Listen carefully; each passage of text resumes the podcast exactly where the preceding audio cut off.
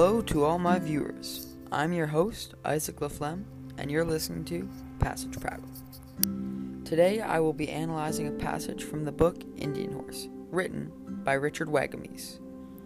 The passage demonstrates indigenous perspectives and the harsh circumstances of living in a residential school.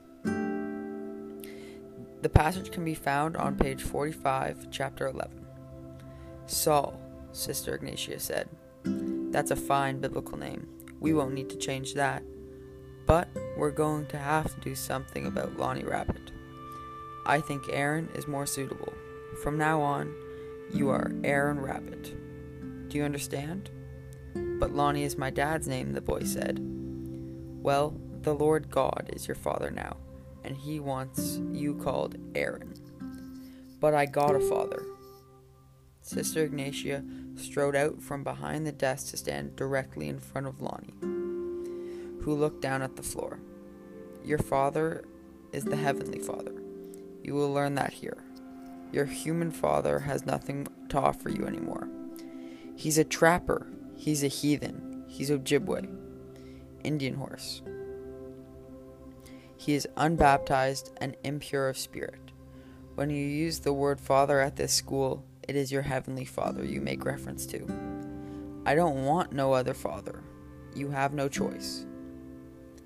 This passage demonstrates the complete power the church had over indigenous children when in captivity of a residential school.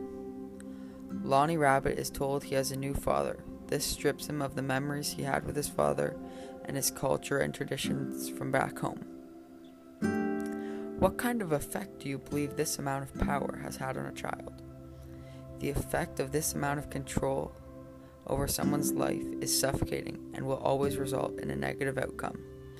In Lonnie's case, it resulted into a life of alcoholism and homelessness with no one in his life. What kind of rhetorical devices were used in this passage? Anaphora is shown through the repetition of he and depicts who Lonnie's father is and the contrast of the priest and Lonnie's views of him. Calling Lonnie's father a heathen is the use of a rhetorical device called dysphemism.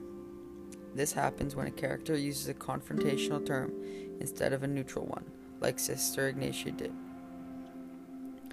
Through trauma and the plot of Indian Horse, the reader knows the full effect of loss of identity brought by a residential school. Overall, this was a great passage with many great literary techniques the message was conveyed clear and concisely, without any extra nonsense.